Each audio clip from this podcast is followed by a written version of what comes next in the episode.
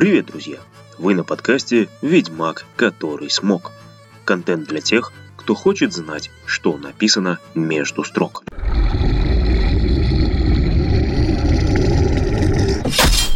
С вами Геннадий Гайер. У преданных слушателей прошу прощения за столь долгое отсутствие, а новым подписчикам скажу, вы оказались в нужном месте и в самое нужное время. Как я уже говорил в инстаграме, поход за злющей мантикорой увенчался успехом. Теперь ведьмак, который смог, вооружен бесценным опытом и готов к новым свершениям. А значит, вперед, плотва! Нас ждут новые открытия на просторах Вечерленда. В прошлом выпуске о Пречистой Мелителе «Как давно это было» мы начали разговор о том, что пан Сапковский, по сути, один из самых истовых феминистов современного фэнтези, а возможно и литературы в принципе. Истовых не в том смысле, что усатый интеллектуал бравирует обнаженным бюстом под окнами очередного политического саммита. Истовый феминист Анджей Сапковский в своем творчестве выделяет для женского начала роль настолько почетную, что аналогов подобного отношения в мировой литературе я, если честно, не припомню. Движущая сила сюжета, акцент читательского внимания, в конце концов, венчание судеб главных персонажей романа. Все это функции, которые блестяще выполняют женские персонажи в произведениях Сапковского. И у такого распределения ролей есть своя весомая причина.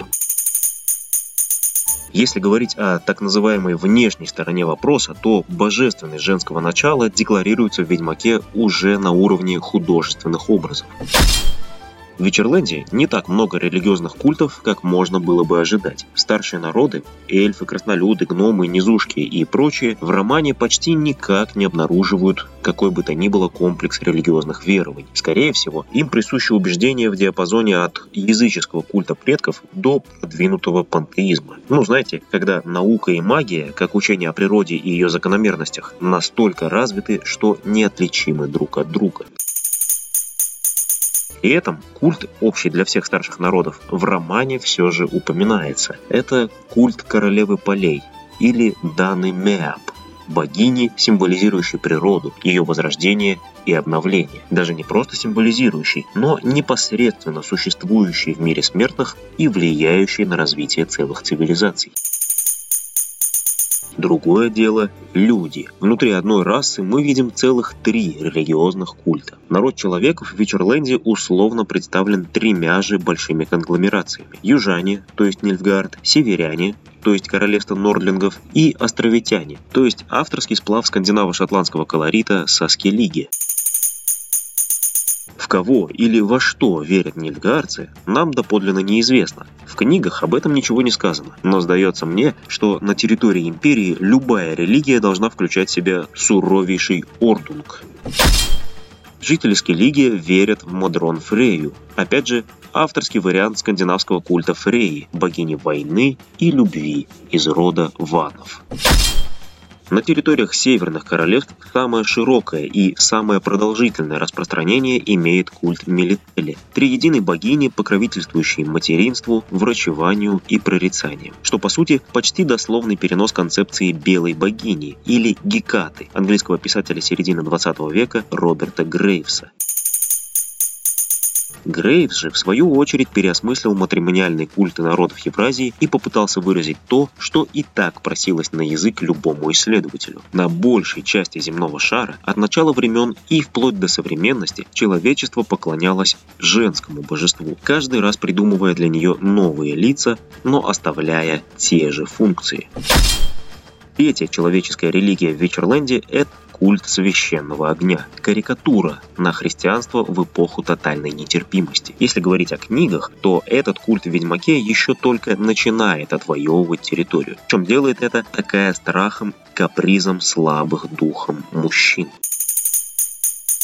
Проповедники, напуганные знамениями о всеразрушающей вагина дентата, рыщут по деревням и городским площадям с проповедями о богомерзкой сути распутных девок, коих в народе ошибочно считают магичками, друидками, лекарками, провидицами и так далее. Народ, что поразумнее, подвергает юродивых кликуша смеянию. Те же, кто поглупее, идут на поводу у бесноватых старцев и даже пытаются организовать суд Божий над какой-нибудь деревенской знахаркой или просто умалишенной сиротой. В общем, все по мракобесному канону. Итак, из четырех культов три наделены персонализированным божеством. Причем Мелителе, Мадрон Фрея и Дана Меап – это по сути разные имена одного и того же – великой богини, матери всего сущего, дающей, забирающей жизнь, ведающей все, что скрыто и знающей обо всем сущем. Концепция триединой богини пронизывает роман. Сама троица божеств Вичерленда – Мелителя, Мадрон Фрея и Дана Меап – соответствуют ролям. Старухи, мудрой целительницы, образ которой раскрывает персонаж верховной жрицы Мелителя Ненеке. Матери – олицетворение самой сути божественности женского начала, дарующего жизнь и жизнь оберегающего – эта мысль раскрывается в романе, когда Йеннифер, движимая материнской любовью к Цири, приступает свои принципы и просит о помощи богиню Скеллиге Мадрон Фрейю. Примечательно, что помощь она получает именно от самой богини-матери, что можно расценить как признание справедливости материнских чувств Йеннифер. Дана Меа или Лилле оберегающее ничем не примечательное человеческое село на краю света, это олицетворение богини-девы, ведающей неведомое и на все имеющей свои резоны. При внимательном прочтении этой концепции можно заключить, что и в жизни самого Геральта из Ривии присутствуют живые олицетворения триединой богини. Даю подсказку. Мать Ненеке, Йеннифер, Цири – Думаю, вам не составит труда определить, кто здесь кто в рамках концепции триединой богини. Ведьмак – это классический пример так называемой глубокой литературы или литературы со смыслом, пусть даже и маскирующейся под развлекательное чтиво. Как мы уже не раз убеждались, через сложную систему образов пан Сапковский доносит до читателя ряд собственных умозаключений, провоцируя внутренний диалог – Относительно нашей сегодняшней темы, автор «Ведьмака» очевидно говорит нам о том, что если высшее божество и есть, это богиня-мать, а не бог-отец. Во всяком случае, культ женского божества существует всю историю человечества и всегда находит выход, даже в самых, казалось бы, сложных для себя условиях. Примером тому служит необычайно сильный культ Божьей Матери как в католической Польше, так, кстати, и в православной Руси. Даже при беглом взгляде на эти религиозные традиции можно заметить, что именно культ Богоматери занимает в культуре и традициях многих народов центральное место даже при формальном доминировании патриархального христианского учения. На этом сегодня все. А что по этому поводу думаете вы? Расскажите об этом в комментариях здесь и в Инстаграме. Не забывайте подписываться, ведь так вы точно не пропустите анонсы следующих выпусков. Вы слушали подкаст «Ведьмак, который смог».